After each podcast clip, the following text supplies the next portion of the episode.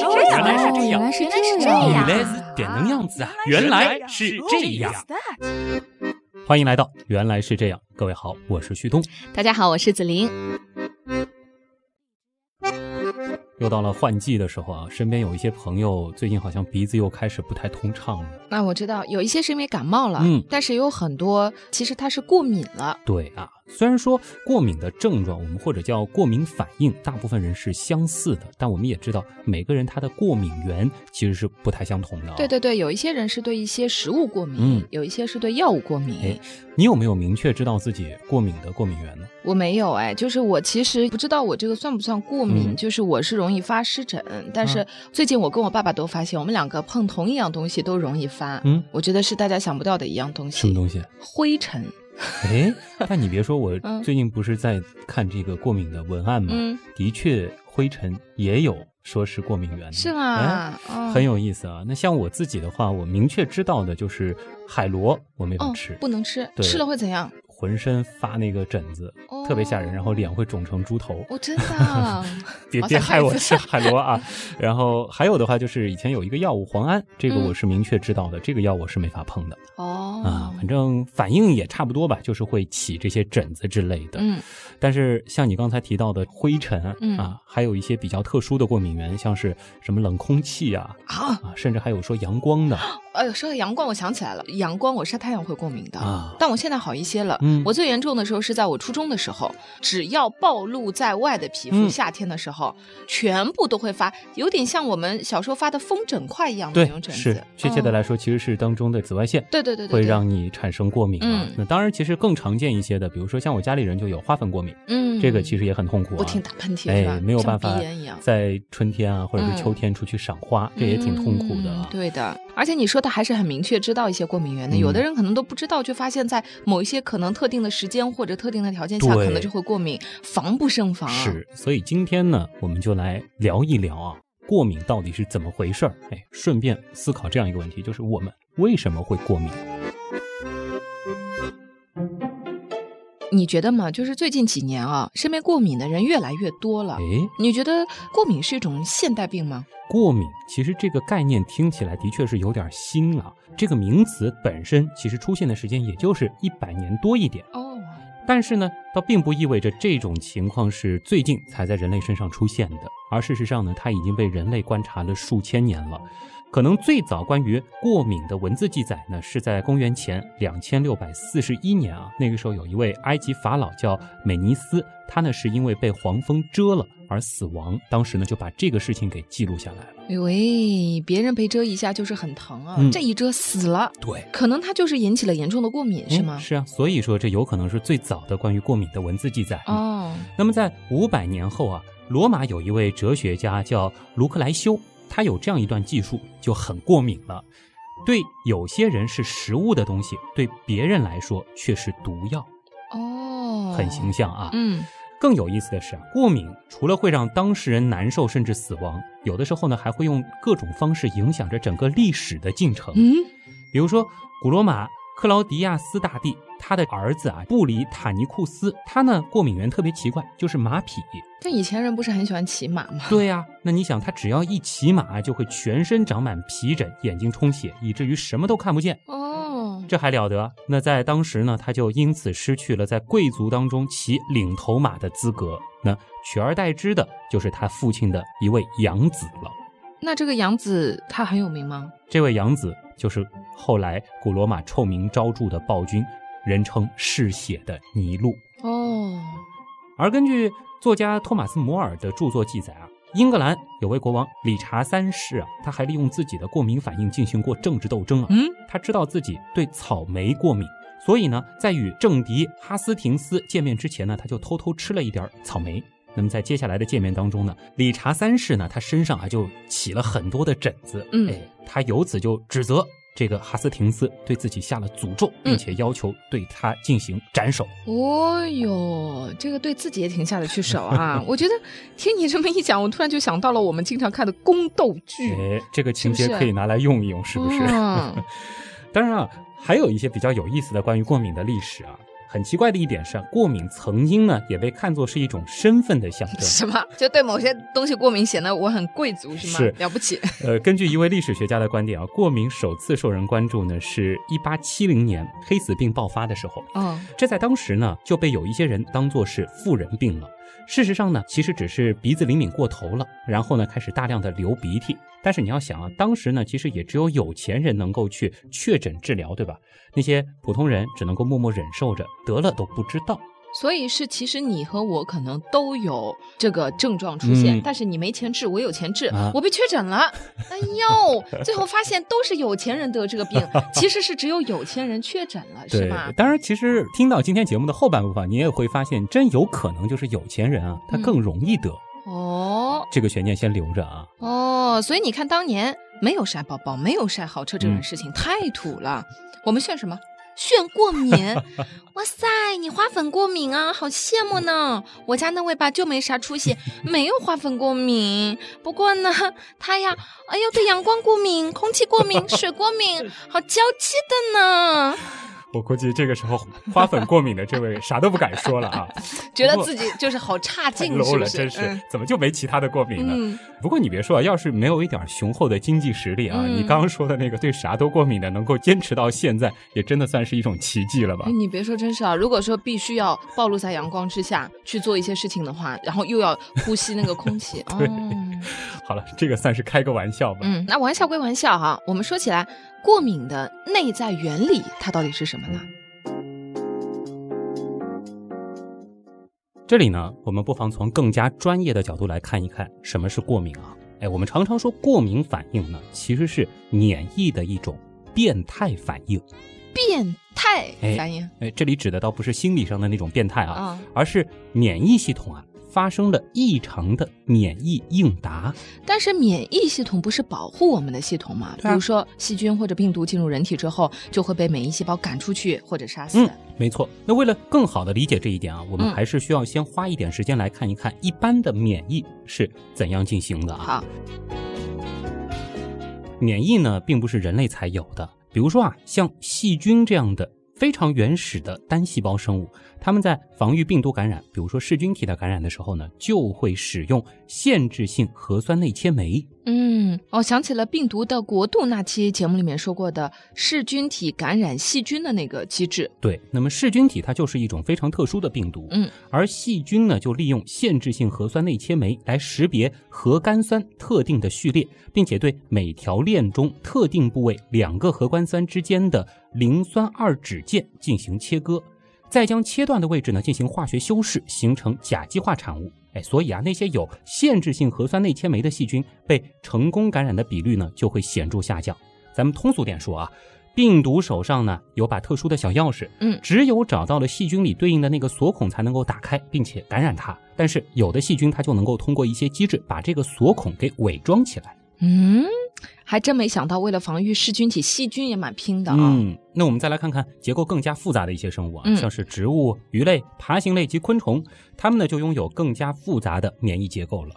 比如说，当细菌、真菌甚至病毒入侵昆虫体内的时候呢，就会产生由脂肪体合成的抗菌肽，也就是 AMPS。嗯，这些小分子的肽段和细菌或真菌的细胞膜相结合，就会导致细胞的分解和死亡。哎，我记得中学的时候学习过免疫的，嗯好像还分成什么特异性免疫和非特异性免疫。可以吗？这个记忆力啊。嗯，免疫呢，它可以分为先天性免疫和适应性免疫。那么，先天性免疫就是你刚才提到的非特异性免疫了。哦，这是怎么回事呢？这其实是机体在发育和演化过程当中形成的一种防御功能，也是对多种抗原物质的生理性排斥反应。嗯哎，比如说在正常体液当中啊，有一些非特异性的杀菌物质，像是补体、调理素、溶菌酶、干扰素、吞噬细胞等等啊，那么在微生物入侵的时候就会发挥作用了。那么和先天性免疫相对的，应该就是适应性免疫，就是特异性免疫了，对吗？，对，这个呢，就是指出生之后啊，通过与抗原物质接触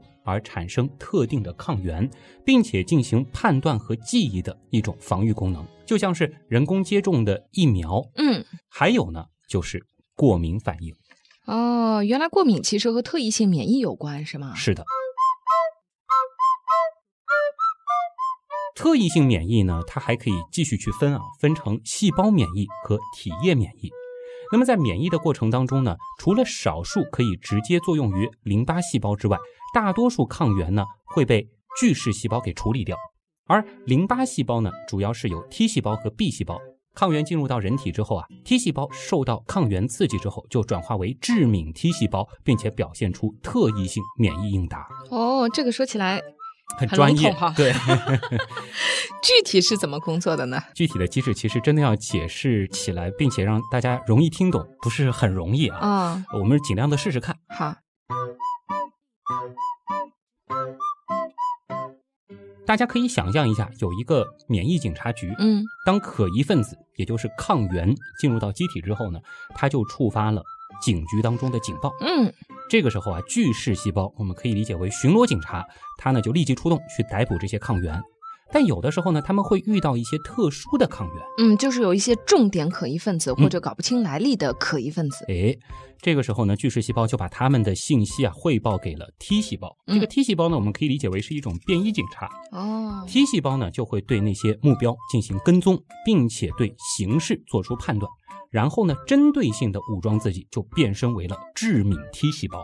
有种超人突去外衣变身的感觉哦。哎，那么前面那个阶段呢，就是免疫的感应阶段。嗯，如果这种情况可以应付，那么致敏 T 细胞它就会产生抗体来逮捕那些坏蛋。当这些致敏 T 细胞再次与抗原接触的时候呢，它就是多种武器齐上阵了。它会释放出多种淋巴因子，这其中呢包括了什么转移因子啊、移动抑制因子、激活因子、皮肤反应因子、淋巴毒干扰素等等。这个呢不用全记啊，就相当于是一系列对付坏人的武器。嗯，然后呢再和巡逻警察，也就是巨噬细胞配合来对抗这种可疑分子，而这样的免疫系统呢就被称之为细胞免疫了。那如果这类可疑分子还来呢？别忘了啊，还有。B 细胞，他们是干什么的呢？他们就是等待任务的一些特警，哦，而且呢，他们可以针对特殊的目标专门训练。致敏 T 细胞的作战经验呢，就会刺激 B 细胞增殖分化，成为高效的浆细胞，可以理解为是训练完毕的特警啊。他们执行某些任务是有特殊的能力的，再由浆细胞分泌抗体去对抗抗原，同时呢，产生长寿命的记忆细胞，以便当发生二次反应时。可以立即消灭再次入侵的同样的抗原。哇塞，这厉害了哈！等于还会建立针对不同可疑分子的档案和对抗攻略。嗯，训练有素，分工明确啊。是的，这个警察局的管理体系呢还是非常出色的。而这样的免疫呢，我们叫做体液免疫。哎，顺便再补充一下啊，抗体呢，它其实都是蛋白质，也就是免疫球蛋白，而大多数的抗原也是蛋白质。有一些呢是多糖类脂或者是核酸这样的物质，那么在一定的酸碱度下，这一些物质和水呢就会形成一种胶质的状态。在这样的胶质当中啊，极性基，比如说羧基、氨基、肽基等等，就会发生电离，而使胶体粒子带上电荷。那又怎么样呢？我们知道，同种粒子所带的电荷相同，彼此之间就会互相排斥。对。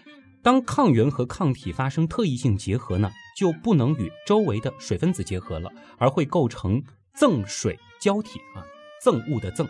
赠水胶体呢，在溶液当中的稳定性又取决于胶体离子的表面电荷。此外呢，这其中还包括了库伦吸引力、范德瓦尔斯力、氢键结合作用、疏水作用力参与和促进抗原抗体反应等等啊。那么在分子供能的方面呢，其实还与量子化学有关系。嗯，好了好了好了，一言不合又量子了哈。话说这特异性免疫的机制基本上是明白了，那过敏反应又和它是有什么样的关系呢？记得你刚才好像说过敏反应是变态反应，对，那变态反应又是什么呢？变态反应呢，在英语当中就是 allergy，也就是过敏啊，就是过敏。对，哦，这个词呢，在一九零六年是由奥地利的一位儿科医生克莱门斯·冯·皮尔凯他所创造的。他发现啊，许多病人在第二次注射由马血清制成的天花疫苗的时候呢，都会产生严重的病理反应，这就促使他开始研究其背后的原因了。那么 allergy 这个词有什么来头吗？这个词呢，其实是由希腊语 alos，它的意思呢是另一个不同，和 ergon，也就是活动或者是行动来构成的。原来的意思呢，差不多就是另一种反应。在我国呢，我们把它翻译成变态反应。在日语当中呢，日语汉字是把它写作过剩免疫啊，也可以理解为是过度的免疫这样的一个意思。它还有一个叫法呢，叫做超敏反应啊，指的其实都是一回事儿。不过呢，在当时这个皮尔凯医生他所写的一篇文章当中呢，对于这类特殊反应的发生机理还没有弄得特别清楚。嗯，现在我们对这类反应的机制应该是搞得比较明白了吧？对，一九六三年的时候呢，英国的免疫学家库姆斯和盖尔呢，就根据超敏反应发生的速度、机制和临床特点等方面呢，将其分为了四个类型。嗯，一型也叫速发型，二型呢叫细胞毒型。三型呢叫免疫复合物型，而四型则叫迟发型。那我们常见的过敏是一型速发型了？对，过敏其实来的都很快，嗯对不对？对，在日常生活的语境下，我们所说的过敏呢，往往指的就是一型超敏反应，比如说植物花粉、真菌孢子、对动物皮屑或者是羽毛、昆虫的毒液，又比如一些食物、海鲜、芒果等等，都是非常常见的过敏源。嗯，这些过敏原呢，其实它都是一种抗原，也就是我们前面提到的身体认为的那些可疑的分子。对，而在过敏源的首次刺激下呢，免疫系统会分泌 IgE，这个过程呢，我们就叫做致敏了。嗯，具体是怎么进行的呢？当过敏原进入到机体之后呢，就会刺激 B 细胞分化为浆细胞。前面说了，浆细胞呢就会生成对该抗原的有特异性的免疫球蛋白 IgE。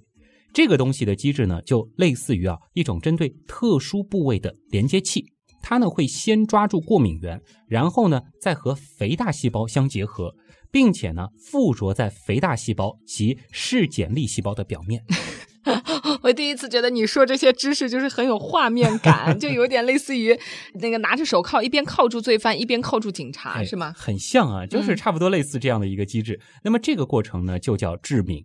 致敏以后呢，如果人体不再接触过敏源，倒不会有事了。没事了。一旦再次接触到相同的过敏源啊，这个时候免疫系统就收到了来自我们刚才提到的这个免疫球蛋白 IgE 发来的警报，它呢就会迅速召集人马赶来。专业点的说法呢就是这样：当同一过敏源再次出现并交联细胞表面的 IgE 的时候，它就会激活肥大细胞，致使细胞膜磷脂降解，释放出组胺等。炎症介质，同时呢，使得嗜碱粒细胞增多，并且聚集于接收到过敏源的部位。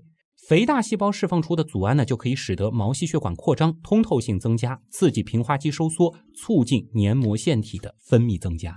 新名词忽然有点多啊，要很仔细的听。嗯大概明白是类似前面说到的免疫警察局这样的一个工作机制，但是感觉好像又多了几个警种，哎是吗？没错，这批大部队当中最主要的成员呢，就是肥大细胞和嗜碱性粒细胞。嗯，那关键是就会怎么样呢？结果其实你应该很熟悉了，轻则起疹子、皮肤瘙痒、眼睛发红、打喷嚏、流鼻涕、上吐下泻；嗯重则喉头水肿、过敏性休克，甚至死亡。啊，对对对，这就是我们平时很熟悉的各种过敏反应嘛。是的，正是肥大细胞和嗜碱性粒细胞分泌的物质导致了过敏的各种症状。当过敏反应发生在不同器官的时候呢，症状也是不一样的。嗯，比如说在肺部会引起哮喘，在皮肤呢则会引发湿疹。对，不过尽管症状不同，但是本质都是机体的免疫系统判断错误，并且防卫过当，把小偷甚至是好人当成杀人犯给处决了。哦，甚至有时候还把自己的大本营都给炸了。是 是的啊，已知最严重的过敏反应呢，就是过敏性休克啊。嗯，常见于青霉素过敏当中。那么在极端情况下，这种反应就有可能会致命。嗯，怪不得就是输液前护士对青霉素的使用都很谨慎啊。对。当然，我们说这些呢都是过敏反应的果，嗯而这个因呢又出在了前面一直提到的 IgE 上。对，这个因要好好讨论一下。而有些人的免疫系统呢，它就比别人啊更容易产生 IgE，嗯，他们呢就是传说当中的过敏体质人群了。而至于为什么有些人他的 IgE 就会如此的活跃，有些人则处在一个正常水平呢？这个还有待研究。现在呢，只是推测，或许和基因有关。嗯，不过说真的，过敏这种反应真的太难受了，严重影响生活质量，而且有时候很危险的。对，就像小朋友现在去幼儿园也好呀，去一些什么场合，他都会要求你要写有没有对哪些食物过敏，他就怕，特别是有的孩子如果带食物去给别的小孩吃。这很危险啊！对，嗯，旭东，你说哈，这件事情其实看起来是有百害而无一利的，对吗？为什么会存在在我们的身体里面呢？冷不丁，紫菱就问了一个可大的问题，是不是？你想按照原样的套路，我们通常可能会用演化思维来解释。对。我们的身体肯定是对我们有利才会这样啊！之所以至今依然保持着这样一套机制，那一定是因为或许在某个阶段，嗯，过敏这种情况对我们而言是有好处的，哎，又或者说是相对有利于我们适应这个环境的。但是以前我觉得你说这个演化思维，我都还是很服气的哈。但是过敏这个问题，你说你这个不能吃，那个不能吃，还有什么冷风呢也不能吹，阳光嘛也不能照，花粉嘛也不能吸，对吧？那要是放在以前艰苦的环境，前面我们刚才说到的啊，如果说你这个条件比较艰苦，你必须得暴露在阳光之下，那你说你这个不是反而会危及到你的身体健康甚至生命吗？那还怎么能够让他们成为一个适者生存下来呢？说不定就是这个机制用来淘汰掉一些人呢。哦，确实，所以我们。我们已经是就被留下来的人是吗？不要看我过敏，我已经是就是还可以的了，属于 可能淘汰的更多啊。这只是一方面的瞎猜测啊，但是你的思考其实的确是很对的。对于过敏性休克的抢救，我们前面也说了是非常重要的，也是每个医生必须掌握的一个基本的临床知识。可见过敏它的严重性，轻则很难受，重则让人死亡。但是要知道啊，这些症状呢，它通常都不是过敏源。直接导致的，对不对？而是我们的免疫系统探测到过敏源之后进行反应，从而释放的各类物质所引发的。前面已经解释过了。所以就说，其实你不能单怪过敏源这件事情，你还得怪自己的免疫系统，是吧？免疫系统，你应该是要好好保护我们不受伤害的呀。怎么在过敏这件事情上就想不明白了呢？这么大惊小怪，疯狂打击自己人呢？简单来说啊，这个原因呢，其实。科学界至今依然是没有答案。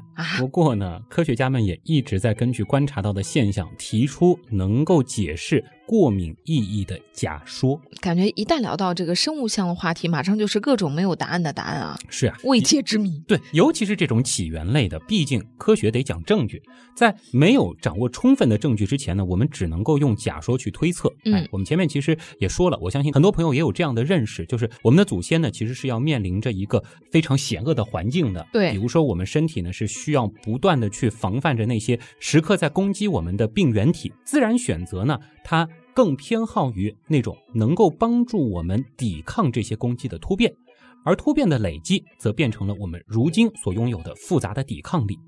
那么过去啊，有一个流行的假说呢，说的是寄生虫理论。这是什么？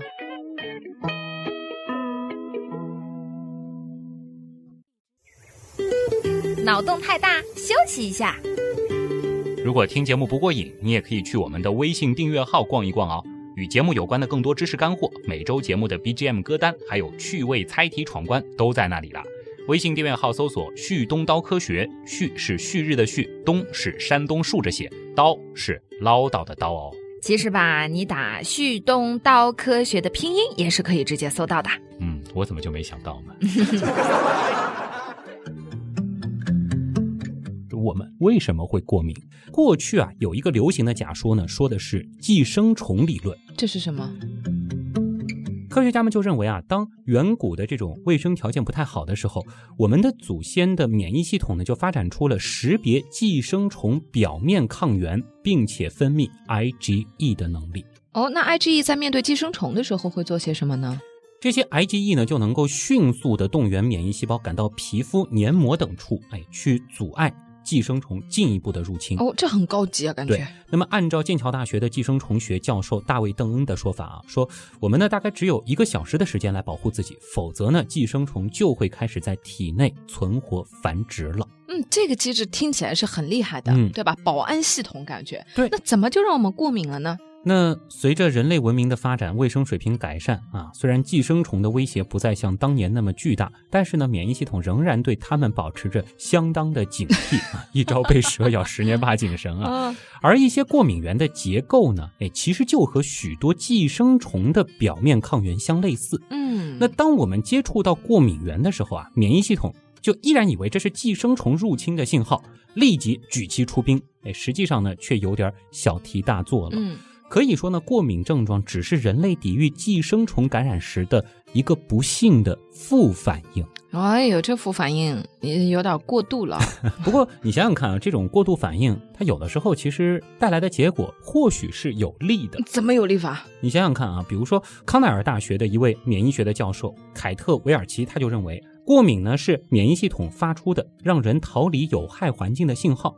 当我们的祖先还在采果子、狩猎的时候，某些特定的花粉毒液或许是对人有害的。那么哦这些特别不舒服的过敏症状，可能就可以使得我们主动的避开它们，就好像免疫系统在告诉我们：哎，快点离开这些蜜蜂。嗯，所以过敏又是一个类似于恐惧的，让我们快点逃跑的反应啊。嗯，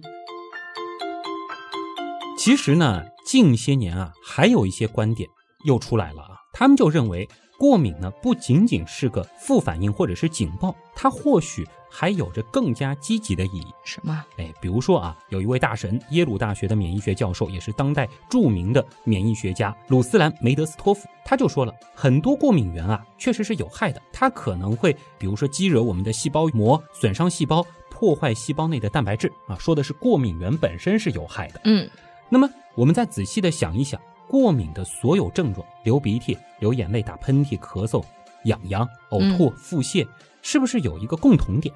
对啊，都很不舒服。这只是其一啊。嗯另一方面，是不是这些症状都会促使着身体把这些毒素给排出体外呢？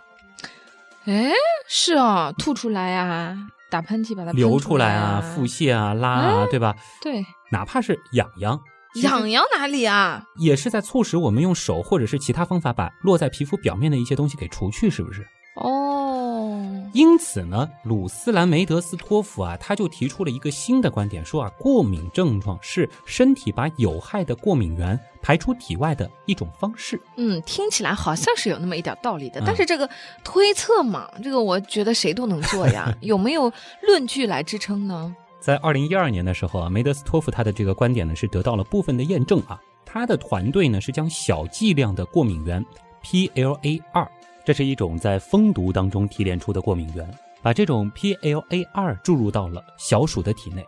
那么实验结果不出所料，PLA 二它本身呢并不能够诱发过敏反应，只有在 PLA 二损害了细胞的时候，这个免疫系统才会开始产生 IgE。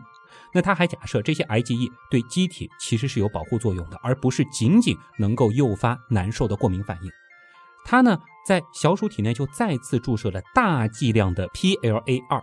这一次啊，那些从未注射过 PLA 二的小鼠呢，就发生了致命性的低体温。嗯，而已经注射过 PLA 二，也就是说致敏的这些小鼠呢，它们虽然发生了过敏反应，但却都逃过了 PLA 二本身所导致的严重症状，嗯，虽然它的保护让我们很难受，但没有它我们会更难受。甚至会死亡。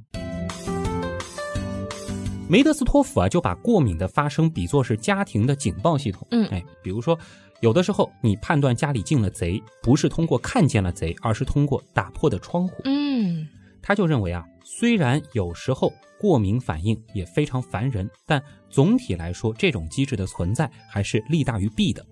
就像疼痛本身它不致命，普通的疼痛呢其实是有好处的，是一种警告，太痛才会有害。嗯，又比如说喷嚏，为了保护我们，但是我们并不喜欢这种反应。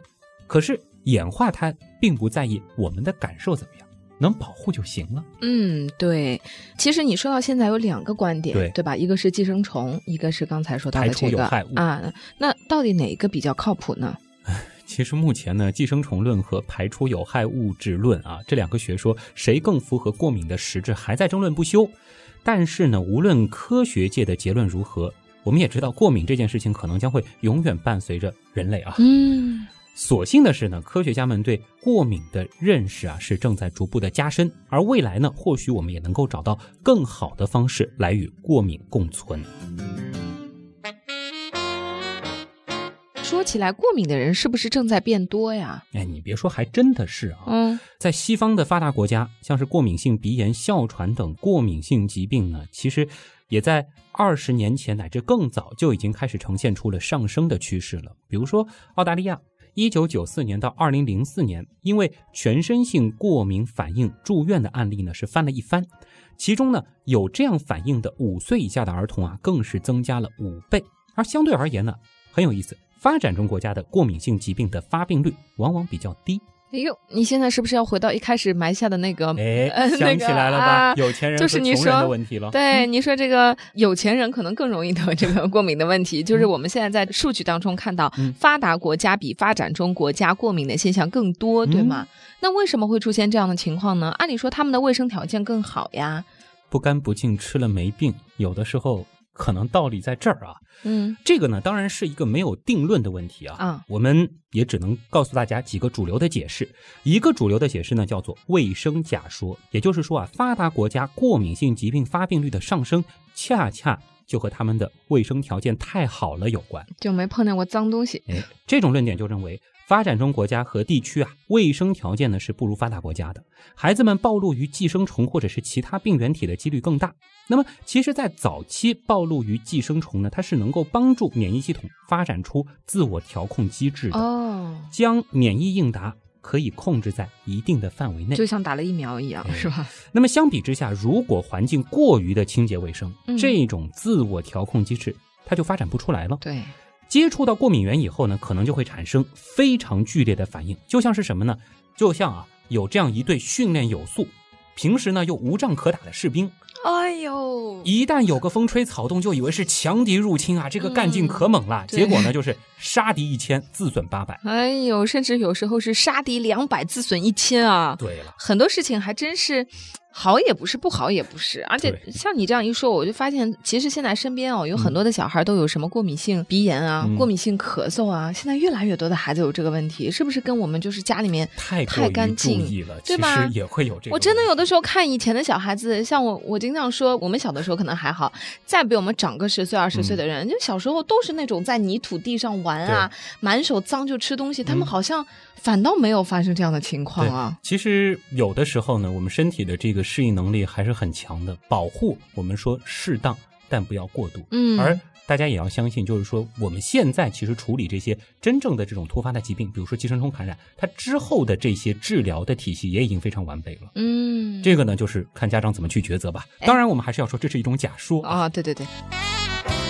哎，但是我还听到过一种说法呀，嗯就是说现在人工合成的东西太多了，嗯就不是大自然的东西，所以我们身体不适应了。那有没有这种可能性呢？其实你别说，还真的也看到了这方面的观点。哦，他们呢认为啊，就是过敏的增加是源于人类生产出了越来越多的化学合成物质，当然也有说和环境污染有关系。嗯，这个呢，对免疫系统呢就容易发出越来越多的警报啊。免疫系统就是本来它就识别这一些东西，又来了一些乱七八糟的东西，它也搞不清楚，它就把它当成是以前那些有害的东西了。哦，没见过，哎，是吧？那它就拉警报嘛，到时候乱拉啊，有可能是这样。那么，其实我们前面提到的那位大神啊，就是梅德斯托夫呢，他其实也是持这样一个论点的。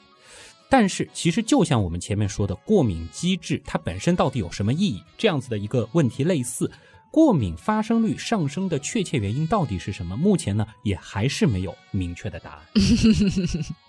猜到就是这个答案哈，原来是这样。就是这样。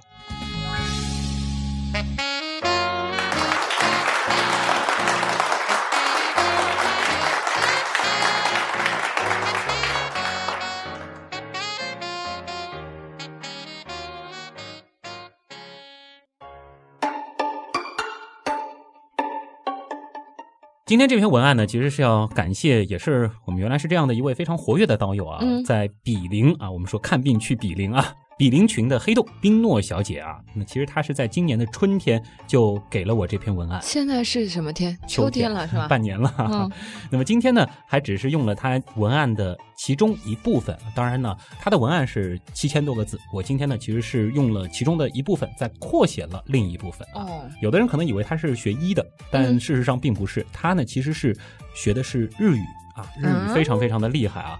那么他在邮件当中呢是这样给我写的，他说第一次写文案心情忐忑，他呢查了非常非常多的资料，也写了很多超纲的内容啊、当然有一些超纲的内容呢，再三检查之下还是决定删掉了啊。今天我又删掉了一些我觉得是超纲的内容啊。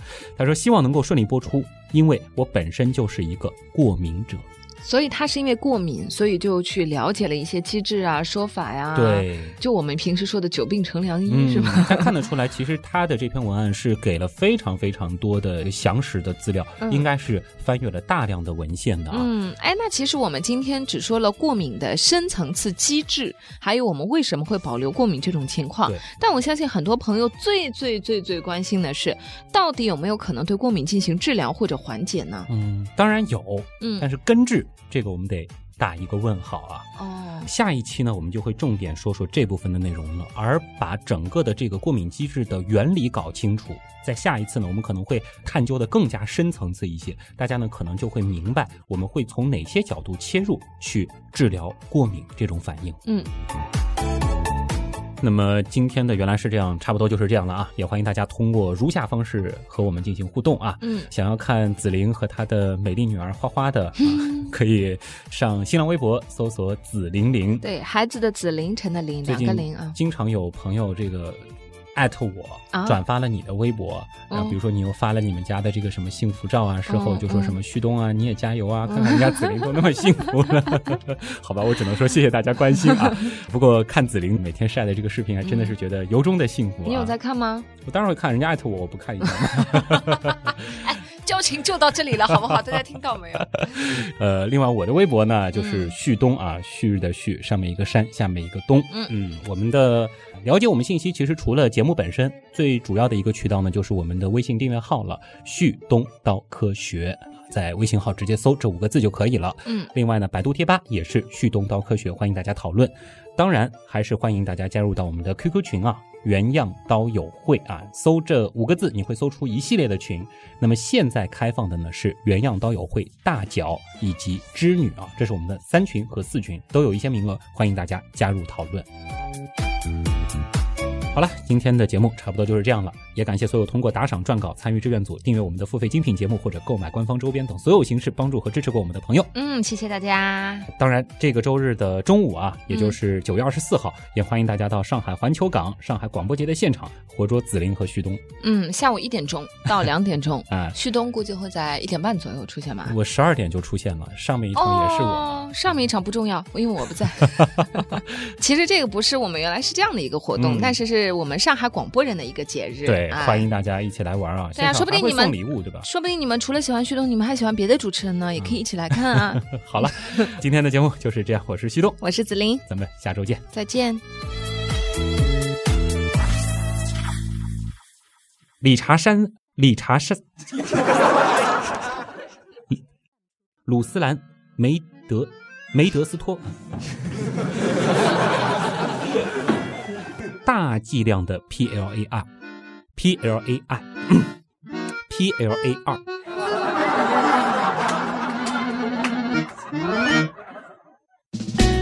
我是卓老板，我是吴京平，我是汪杰，我是旭东，我是王木头，我是刘敬正。我们是科学声音。